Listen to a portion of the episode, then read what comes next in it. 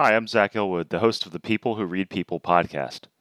Before we get to the interview about the social deduction game Secret Hitler, I just wanted to mention that if you didn't already know, I'm the author of several books on reading poker behavior, aka Poker Tells. My first book is called Reading Poker Tells, and it's been translated into seven languages. I have two sequels to that book, and I also have a video series which you can get at readingpokertells.video. If you enjoyed this podcast or my other podcasts, please give this a rating on iTunes or whatever podcast platform you're listening on. Okay, here's the interview. Hello, and welcome to the People Who Read People podcast. This is Zach Elwood, and today is October 28th, 2019. Today I'll be talking to Polina Vereshchekina. Polina is a software engineer based in Portland, Oregon, and she's also an avid game player. And today we're going to be talking about the game Secret Hitler, which is what's known as a social deduction game. Welcome to the show, Paulina. Hey, how you doing today? Thanks a lot for coming on. And uh, I guess we'll start out with, yeah, how I invited Paulina on the show was uh, I have some friends and acquaintances who play these games a lot, and I'd asked around about who the best player in town was, basically, and Paulina's name came up, so I thought she'd be a good person to ask about these type of games. Do you agree, Paulina, that you're often or usually the best player at the table in these games, or? That is very kind for you to say. Um, I I've been playing social deduction games for eight years now, so I think I've kind of developed some strategies that help me out. Is there a more serious level of competition for these games, or is it mostly just people playing with friends and, and acquaintances, or is there like another another level beyond that? I've played uh, like in game stores. I've played more sort of competitive, without friends per se, versions of this game, and I don't find them as interesting. I think you kind of get a lot of um, interesting parts in this game by playing with friends and kind of seeing how they play and working off that. Hmm, like playing with getting getting people who regularly play and kind of getting to know their uh, their styles long term, kind of thing. Yep. I didn't know that you could play these kind of games at game stores. So are there some people that are are pretty competitive at that, and do they play for you know money or prizes or anything like that? I never played for money, but people do get competitive when it comes to winning. Mm-hmm. I think that's that brings a lot of joy to people. Mm-hmm. So let's, for people who aren't that familiar, could you describe what a social deduction game is, what these type of games are? Right. So those games tend to be a little lower complexity when it comes to specific rules that are written on the paper. Um, where complexity kind of interest comes for me is when you engage with other players and kind of try to understand their gameplay and understand how they interact with the game and attempt to win or yeah att- attempt to win by sort of interacting and seeing what their identity could be. Um, more simply stated um, it's a game usually of secret identities where somebody has an identity associated with them. Mm-hmm. and you essentially try to figure out what their identity is while potentially hiding yours yeah, so Secret Hitler is just one of them. I don't know how many others you've played, but there's um, there's also you know Werewolf, Resistance, Avalon.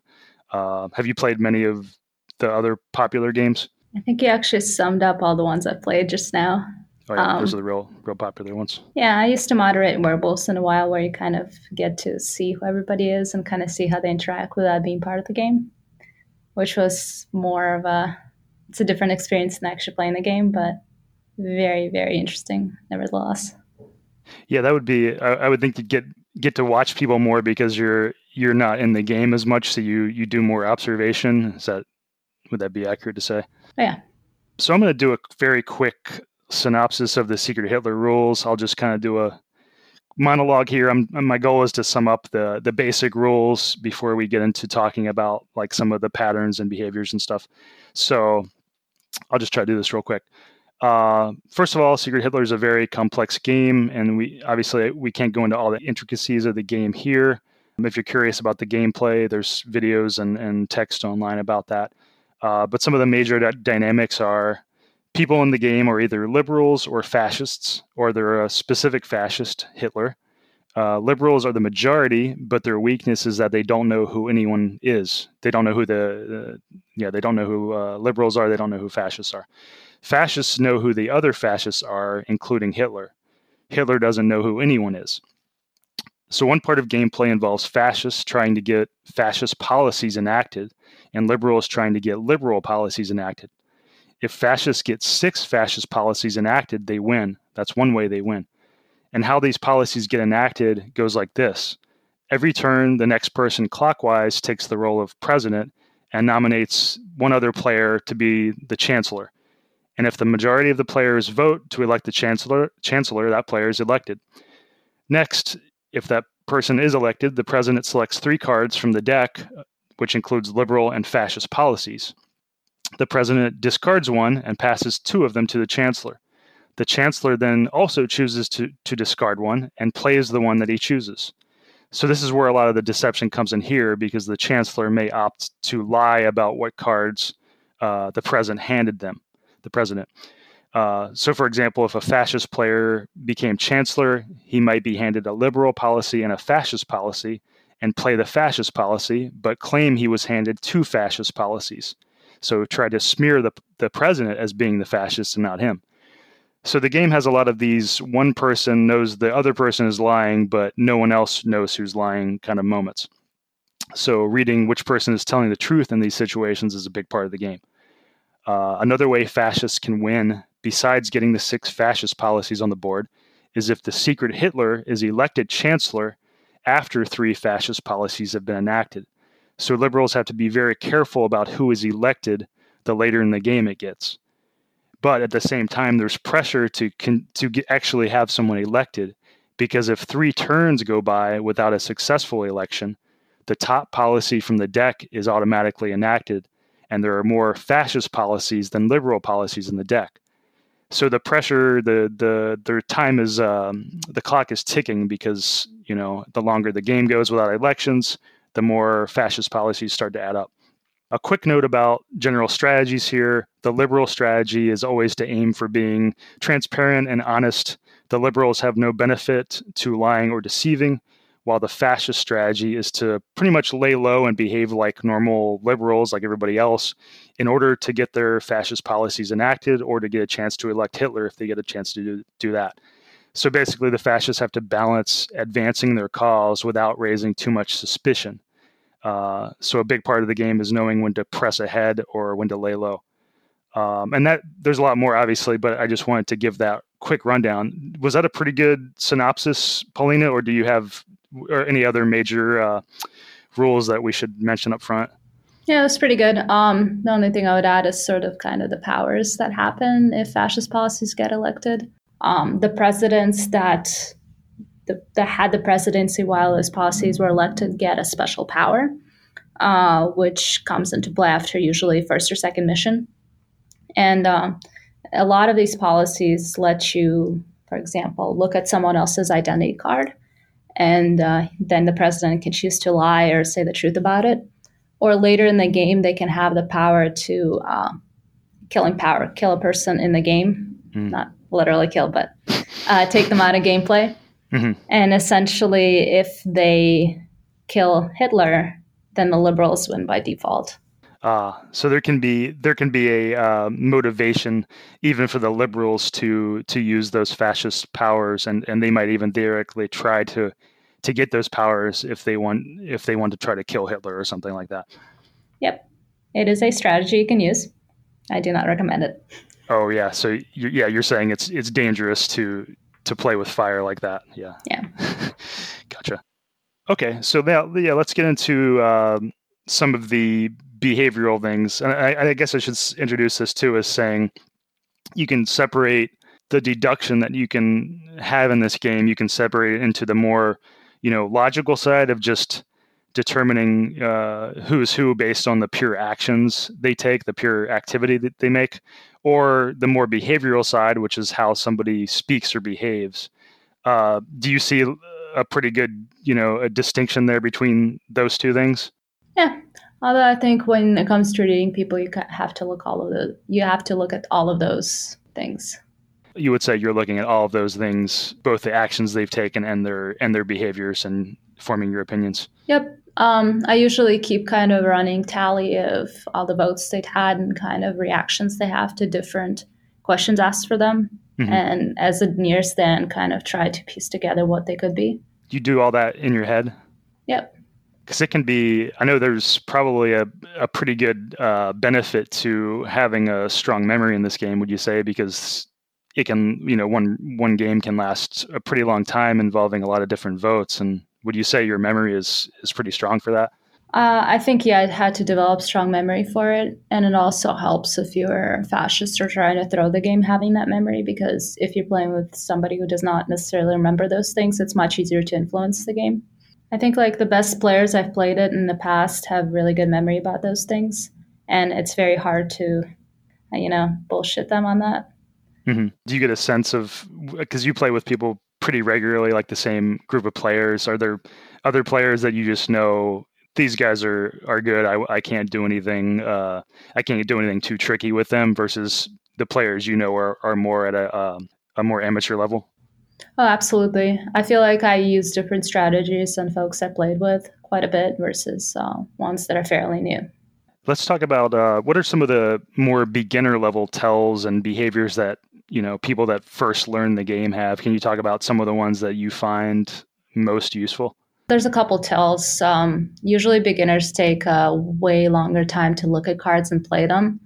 Um, so, a good example, a thing that happens in this game a lot is you might get three fascist policies um, because there tends to be more fascist policies in the deck. So, as president, you're very likely to draw three fascist policies, or usually two fascist and one liberal. Mm-hmm. And uh, beginners will, if they have a choice, if they get presented a you know a blue card and two reds or just at least one of each, they tend to take longer to look at them versus if they got three fascists, they would usually take shorter time to look at it. And that way you can kind of tell if they actually had a choice mm-hmm. to give cards, to give a choice or to not.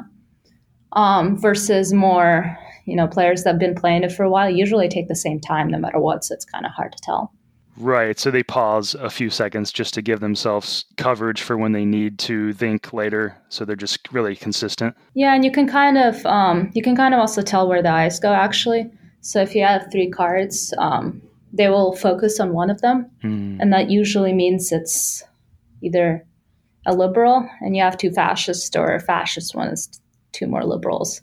Hmm. So it's it's important to kind of also tell if they're kind of moving their eyes about these cards or they're focusing on one. Right. And so would you say it's usually the it's with somebody who's actually thinking like that it's usually going to be a fascist deciding what to do because the liberals have easier decisions, right? Um actually depends how new they are. So if they're very new and they're not familiar with the game, they could be kind of trying to figure out. That's true. You know, which one do I put down? Mm-hmm. But if they played a couple more times, but they're not, you know, as experienced in it yet, usually, mm-hmm. usually it's a good tell. Yeah, that reminds me because I've only played this game myself like a, a handful of times in one night, and it was interesting because there were so many, you know, absolutely new players and just kind of like in poker too the, the the very new players you just can't rely on any information from them because they're just behaving in completely you know absurd ways like the, there was a uh, person who was you know liberal who kept acting like a fascist even after we explained there was no literally no benefit to that but you know so you could yeah it's like you said it's like if they're super beginner there's no telling what's going on but you need a you need a little baseline uh, skill there to to be able to read what's uh, get some semblance of, of what's going on. Uh, okay so besides the um, the length of time looking at cards and the eye direction. Anything else come to mind as far as things that were, have been really useful for you? Kind of more of a overall game versus individual thing, um, or individual moment in the game is uh, beginners kind of tend to call people out more on the current play or the thing that just happened, and um, kind of ignore, or not ignore, but kind of put aside the continuity of their actions so, for example, if I was fascist and I played, you know, a very important t- time in the game, I played a fascist policy, but later in the game, I played a liberal policy, beginners would tend to latch onto that. And when it comes to kind of accusing people, specifically beginners that are fascist, tend to be more vocal and move their accusations to the person that just did the most fascist thing. Mm-hmm. Um, so this is kind of a tell on how you can tell a beginner and kind of how fascist beginners operate. from my pers- perspective. Yeah, it, it makes sense because I, I, had noticed that too. It was like if they claim that somebody lied early in the game, they that should stick with them, right? And instead, if they're pretending to be liberal and and they just made it up, they won't remember that as much. So, in a similar thing, what, what you're saying, they they tend to just focus on the thing that's in front of them and not you know not the thing that they claimed you know several minutes ago because they're just not putting in that work to be consistent. That's something that just comes with gameplay. Mm-hmm. I think the more you learn about the game, the more you kind of develop those strategies. One question I had about this game was, you know, there's the concept of game theory optimal. Like, what's the what's the approach that very skilled players would take versus each other?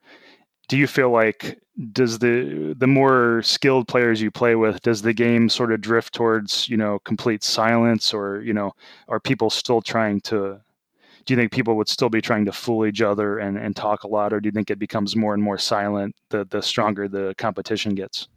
Um, it be, there's becomes a whole lot more influence. I want to say. Um, so kind of a good example. I'm thinking about more of a fascist tell from someone who's played in a while. Is uh, they chose chose very strategic moments to convince me of something.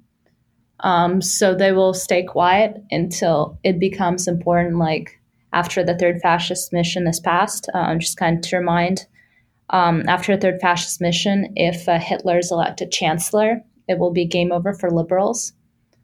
So if at that point people kind of start kind of trying to get your opinion or hint you at something, it becomes kind of a minefield almost of being influenced. Mm. Um, so I find those games really fascinating. It it's it becomes quieter overall until in the moments where there's a lot of pressure, and then you suddenly start having a lot of these influences and trying to pick through those. Yeah, I would think that would be interesting because I would think you know it kind of with the more skilled players you start drifting towards people being more quiet and more cautious with their behavior but then you, like you said you would have those spots where somebody's trying to influence you and maybe you can get a read based on like okay even though this is a skilled player like why is he trying to influence me in this you know specific moment? And then that that can be a decent tell you're saying from even from somebody who's who's quite good because they're kind of forced into it. They they feel the pressure to try to influence you. Oh yeah, I joke um, that when I'm liberal, people don't trust me a lot in this game anymore. uh, I've thrown a fair amount of people under the bus, but uh, when I'm liberal and somebody comes up to me on the side and starts being like, "Who do you trust? Do you think they're fascist?" I'm like, "There's 99% chance you're fascist right now, and you're trying to influence me." Like people people don't come to me like that and usually people don't trust me and they don't want to hear my opinion as bad as that sounds. So when people do i'm like oh i think you're fascist. I think you're trying to influence me. When you get a reputation like that that people you know respect your game and don't trust you does the game become harder or do, do you just have to adjust your your strategies? It becomes much harder and i have to adjust my strategies so, what ends up happening when people don't trust you is people tend to target you for investigation. Mm. And as a reminder, um, as one or two fascist policies get passed, the president uh, who passed the fascist policy gets to have investigative powers. So, a lot of the time, I'll be a target of investigation, which will make it very, very hard for me to stay anonymous fascist. Right. Um, and when I see that happening game to game, I start throwing my game. So I start playing fairly uh, different, mm-hmm. no matter who I am, liberal or fascist. So people will kind of start either believing that I play bad or kind of stop focusing on knowing my identity. And then I can go back to my old ways. So I'd imagine, um, you know, even though I mean, when when people know you're a skilled player like that, even though they might be distrustful that you're, a, you know, a deceitful fascist, I would imagine when you get investigated and it's obvious that you're a liberal, it must be you must have super uh, sway in the game. You like you can influence the game a lot at that point because everyone's going to listen to you. Is that true? That happens sometimes. Then it kind of depends on who's investigating because oh. then there's a chance they think both of us are fascists. Right. That's a good thing to point out. We did we didn't mention. I don't think that um, that's that's also hidden information. So if the president or whoever investigates you, then they can't tell everyone that. It's just you you both know that, but nobody else knows that, right? Yeah. So it's a it's one player says this, the other player says that. Gotcha. It's a game of he sh- he said she said. At the end of the day. Any other tells behaviors stand out as as meaningful besides um, the ones we mentioned, either for beginner players or more skilled players? Oh, there's many little tells. Um, I'll just go through a few of them that I pay attention to. Um, so I think people's body language betrays them a lot when it comes to more advanced players. Um, so, for example, I I get heated up when I lie. So um, I tend to, if I know I'm fascist, I eat some ice cubes to cool down my body temperature. And uh, uh, a lot of the time when people lie to your face, um, they tend to get a little redder. Mm. So that's a good thing to know. Um, another kind of thing that I picked up on is language. So as the game kind of advances and people get heated up and less careful with what words they use, liberal a victory for the liberals, they could use the word "we are about to win" versus "liberals are about to win."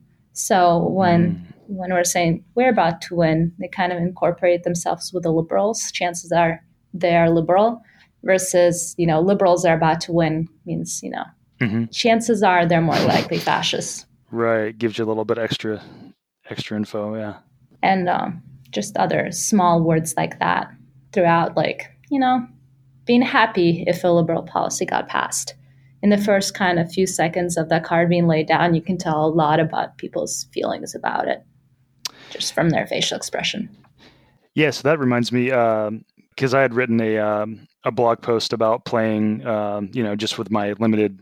Uh, I played one night, you know, a few games, and I'd written a blog post on my site, readingpokertells.com, and one of the things I had kind of set myself a uh, challenge to like see how quickly I could, just from behavior, try to guess who was most likely the uh, the fascists. And one thing I noticed was like as soon as we all looked up because you start out the game if if people don't know you start out the game you know with your eyes closed and people the fascists put out their put out their fingers and and people the fascists know who they are so when everybody starts the game i got a sense of the people that were uh, the liberals are much more curious they're open right they're looking around trying to figure out who's who but the fascists are much more uh, kind of uh, reserved. You know, they're they're kind of uh, feeling furtive. So the one thing I noticed was right right off the bat the uh, the fascists were kind of like looking down and, and looking more reserved, where the liberals were like looking around really like happily and anxiously, like I want to see you know who's doing what. And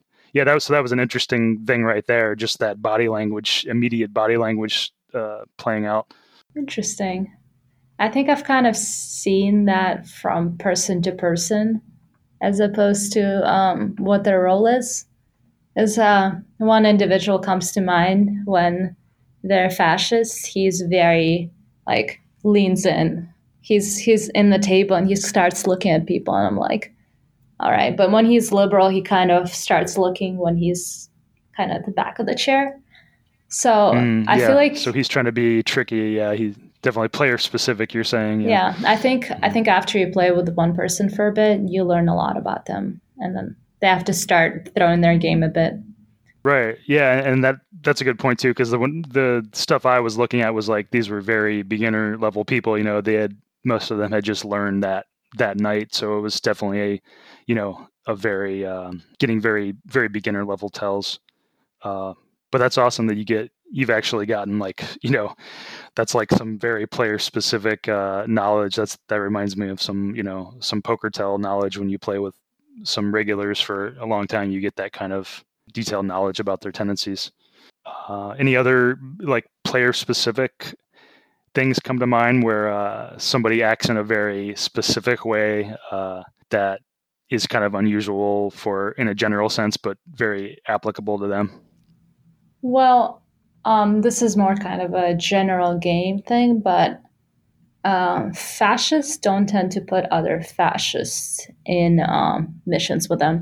So um, I kind of look a lot into, you know, voting pattern of the president before they um, they you know pick their chancellor. And if I tend to kind of be skeptical of them as being liberal, I see who they put on chancellor missions with them, and I kind of believe them more.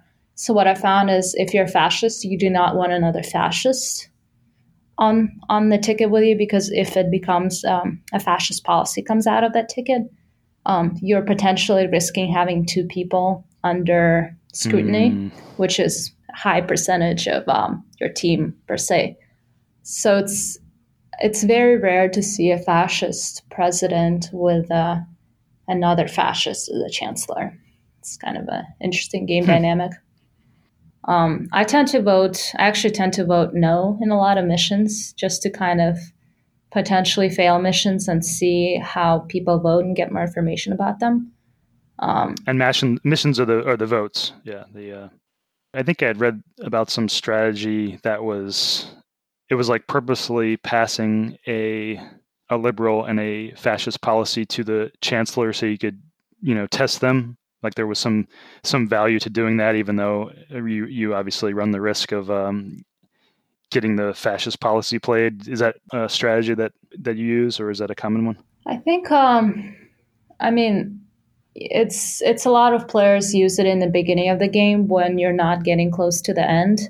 Um, it's it's kind of risky to use by then because having another fascist policy just gets fascists one step closer to winning.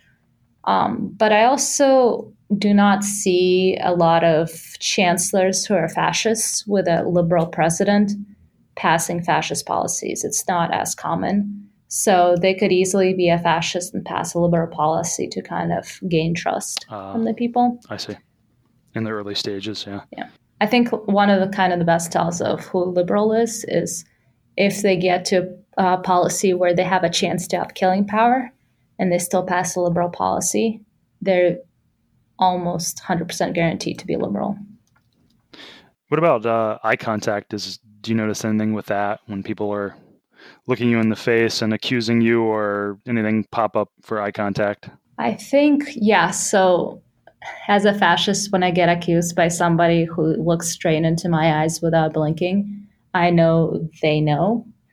Um, mm. And in that case, I just try to make them seem irrelevant.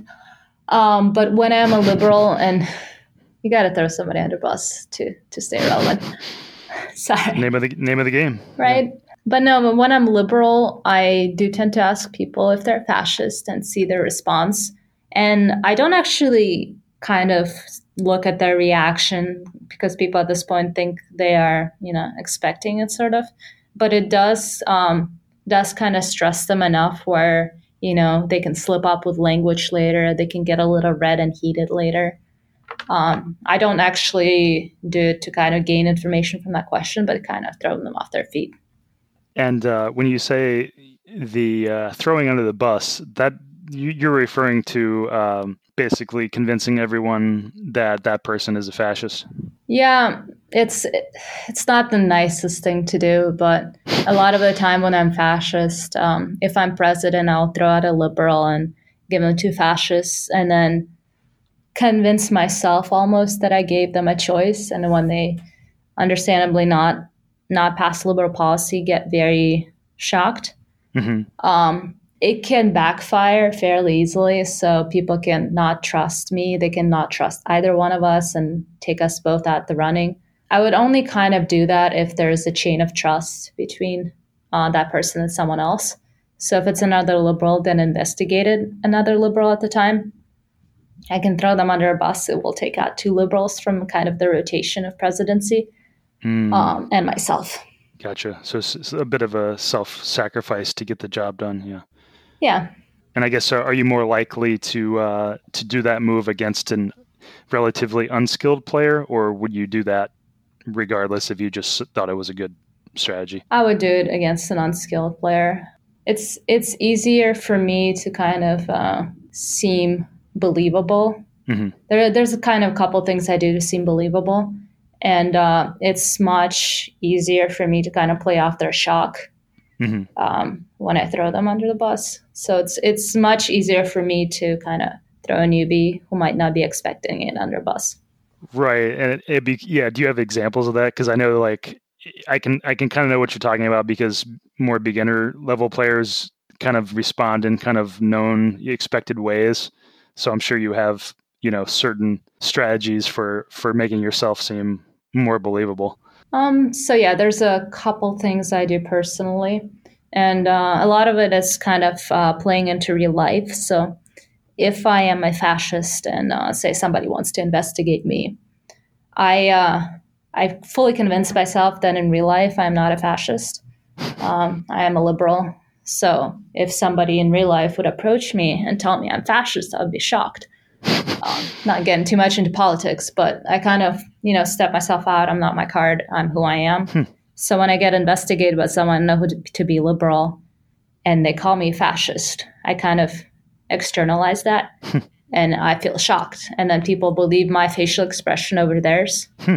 Sometimes. Wow, that's a that's yeah. a that's an advanced uh, advanced technique. And another thing I do is when I'm president or when I'm chancellor and I'm expecting to pass a fascist policy, I will kind of almost not look at the cards. I will know I'm passing a fascist policy. Mm. And, um, you know, when I pick up those cards, I just immediately go for the red. I'm primed to look at red and I see red, and that's what I play. and it's kind of the same when I'm passing them two fascist policies. Mm-hmm. It's kind of reminds me and the cliche in poker is if you can convince yourself you've got a strong hand you know you've got a much better chance of um, your bluff succeeding. I've done that definitely when i had uh, two red cards even though they're offsuit so when i had a heart and uh well i'm forgetting now. Oh the uh, diamonds diamonds oh my god when i had two like low red red suit cards, I'd be like, they're both hearts. Oh, yeah. That's what yeah, I see. Convince yourself. Yes, change change reality. Any other um, behavioral patterns come to mind? Like one thing I was thinking about was um, just the sheer amount of talking that that people do. Like they're especially for I guess it's probably more a um, beginner level tell, but when liberals are relaxed, they're much more talkative than those same players are when they, you know, take the turn playing the fascist. You know, so sometimes just the the sheer amount of loquaciousness can be a clue. Oh, absolutely. That and um, kind of who they throw under the bus or who do they claim to be fascist. So liberals will tend to pick, you know, one, two, three people and kind of stick with them versus fascists can, you know, in the beginning of the game pick these two people and then at the end of the game have completely different two, three people that they believe are fascist. Mm. Um, to kind of depending on how the game goes, if if there's a major shift in their perception, they might they might be kind of shifting it to what other people believe as opposed to what they believe. Mm, yeah, and you're saying liberals will remain more consistent because they remember those slights and assaults longer. Yep. Um, and another kind of thing, and that's toward more comfortable in the game fascists. Um, they tend to throw, from my experience, someone who's played up for a while and is fascist will throw, you know, two to three people under the bus. And one of those will be a fascist, the rest will be liberal. Um, so that way, if kind of their they they have a moment of believability if that you know one of them who's fascist mm-hmm. acts more fascisty mm-hmm. but if they throw that person under a bus they potentially throw another you know two people who might be liberal under the bus and take them out of rotation make themselves be more believable mm-hmm. uh, so when somebody like claims these three people are fascists i think one of these three people is definitely fascist and the person who's claiming that they could be liberal but if they're very convinced on these three people, and that's something that's shifted over time. One of those three is fascist. Is it ever a strategy to for some one of the fascists to kind of make it obvious that they're fascists so that the other players can more easy more easily disguise themselves as liberal by you know throwing that obvious fascist under the bus? Is that ever something people do, or is that that you would never do that because you'd never want to make it obvious? Uh, I'm laughing a bit, but we actually, um, myself and this other player, um, we kind of talked before the game, and we're like, if we both wake up as fascists, we're gonna do this gameplay. Uh, what he ended up doing is, uh, you know, we woke up, we are both fascists. Uh, somebody else was fascist as well, and there was a Hitler. And uh, in the beginning of the game, that person was like, "I am fascist." So is Polina, and so is this, you know, person. Let's call him Bob. But Bob was liberal, so ah. Bob gets truthfully offended. And like, I'm not fascist. this person who's calling us out as fascists, and I'm like, I'm not fascist. They're fascist. um, and then yes, this person threw themselves under a bus, but there was very good trust in me now, mm-hmm, and mm-hmm. I got I got killing power twice. That oh wow, interesting. game. Yeah. So it ended up being a very interesting play. So it's convincing me that those kinds of plays to make yourself obviously fascist could work. Mm, yeah, it's just about how you follow up with it and what you do with it after that. Yeah. Yeah. Huh. That's interesting. And if uh, also if you have a liberal who believes you're fascist, they're very keen on you being fascist. You can kind of hint your votes and have them voting the opposite. Um, so a couple times that happened. I was fascist, and I knew this like this one person was on me. They knew who two of the fascists were. Like they had it all. Um, and then I was like, you know, Hitler gets proposed to be chancellor. And I make this face being like, no, that's a bad idea. Let's not do that. and this person is like, that's a great idea. Let's vote yes for this. and of course, last minute, I flip a yes and we elect this person as um, Hitler. Mm-hmm. So it's like you can, if you know what to do with it, if, if somebody knows you're fascist, you can kind of get them to vote differently, can throw under other people under the bus. If somebody suspects you're fascist, you investigate a liberal they start thinking that liberal's Hitler. So depends what you do with them. Yeah, there's all these. I mean, it, that was the one thing that struck me with the game. It was a lot of fun, but it was also almost like too many factors. It, it just seemed like I just got the sensation of like all these factors being present that I only had a, enough time or brain power to act on a few of them. You know.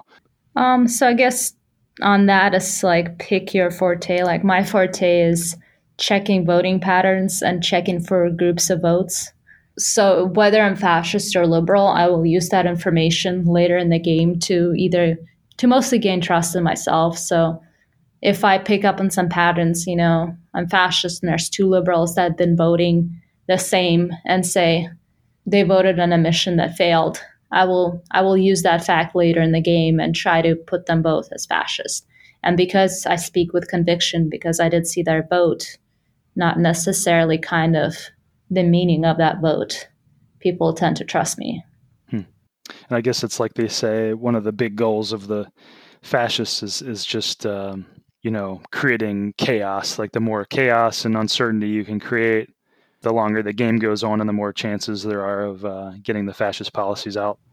Yeah, and actually another interesting thing I want to add is um, if fascists or people you suspect to be fascists kind of super loud, have a lot of opinions about things and it's the mission where picking Hitler as chancellor matters.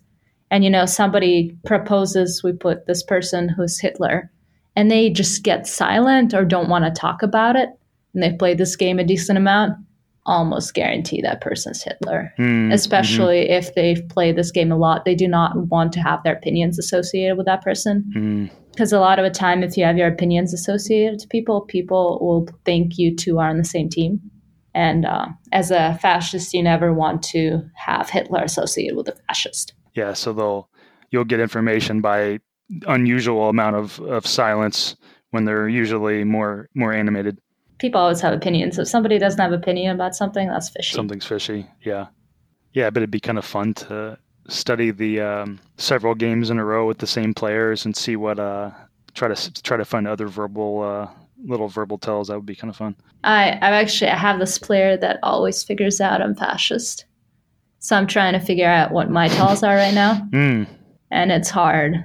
I've tried changing up things. I tried, you know, eating ice cubes, drinking tea, all that, all those small things, and they still figure it out. So I'm like, hmm. I, th- I think a lot of it is also like how you use your arms, kind of how long you look at people when you try to figure out things about them. It's like you got to be aware of a lot of these things, or at least kind of, you know, be able to tell what exactly you're doing with your body. And I think that's important in a lot of social deduction games. And you feel that they're reading you pretty well. You don't think it's just a um, just the luck of the draw that they've they've guessed you a few times. They'll guess me even when I'm not on a mission. Hmm. Figure it out. It's happening. They've played this game for a while, so. Oh, gotta gotta watch the game uh, game tape, record it and, and play it back and study study the game tape. uh, Maybe one day. That might be too much effort for this for this game. um, anything else uh, come to mind uh, that we haven't talked about yet? No, I think we covered most of it. Yeah, no, I think that was uh, that was pretty great. Um, oh, awesome. Trying to think uh, what else I got here in my questions list. And you said you liked uh, you you thought playing if you were playing with like really tough competition, that's not as you would say that's not as fun uh, an experience as playing with a few, you know, a more a more uh, standard set of people. So uh, I've played with um, I played a ten person game before with uh, two poker players, not including myself, and a few kind of veteran werewolf resistance Avalon players. Mm-hmm. And I didn't know them. I did, that was my first time playing with a lot of them, and um, it was it was much quieter actually. Um, and I had to I had to work harder and to kind of figuring out their micro tells like eye contact, inflection of the voice.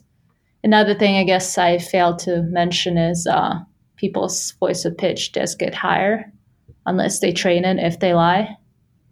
So I had to pick up more on that versus kind of decipher person I've played with for a while and kind of seeing what they're doing right now and uh, comparing it to their previous plays.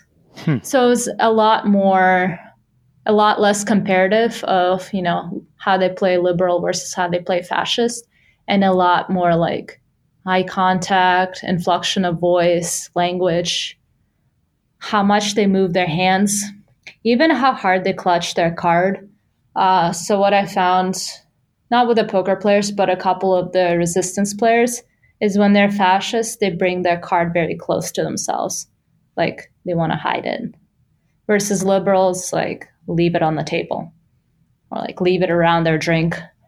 Um, so like picking up on a lot more universal clues like that versus you know what a person does. Mm-hmm. day to day game yeah. to game.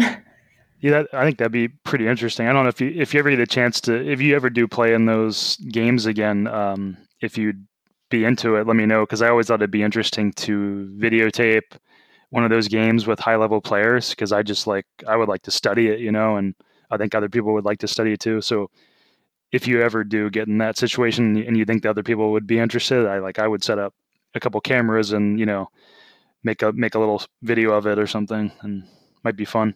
Yeah, that'd be kind of cool. Yeah, look for some look for some interesting you know patterns and and tells, and the the players might look at it as a chance to like study themselves and see see how they play from a distance or something. Um, okay, if yeah, if, unless you have anything else, I think we could wrap it up. No, that was it. Thank you so much. I really appreciate the time. Oh yeah, and and again, this was uh, Polina Verejkina. Uh, did I say it right this time? You got it. You got. Okay. Again, Paulina is a software engineer based in Portland, Oregon. Okay. Thanks a lot, Paulina. Thank you. Thanks for listening to the People Who Read People podcast. My website is readingpokertells.com. If you'd like to find the blog post I wrote about reading behavior in Secret Hitler, just Google Secret Hitler behavior and you should find it. If you enjoyed the podcast, very much appreciate it if you give it a rating. Thanks.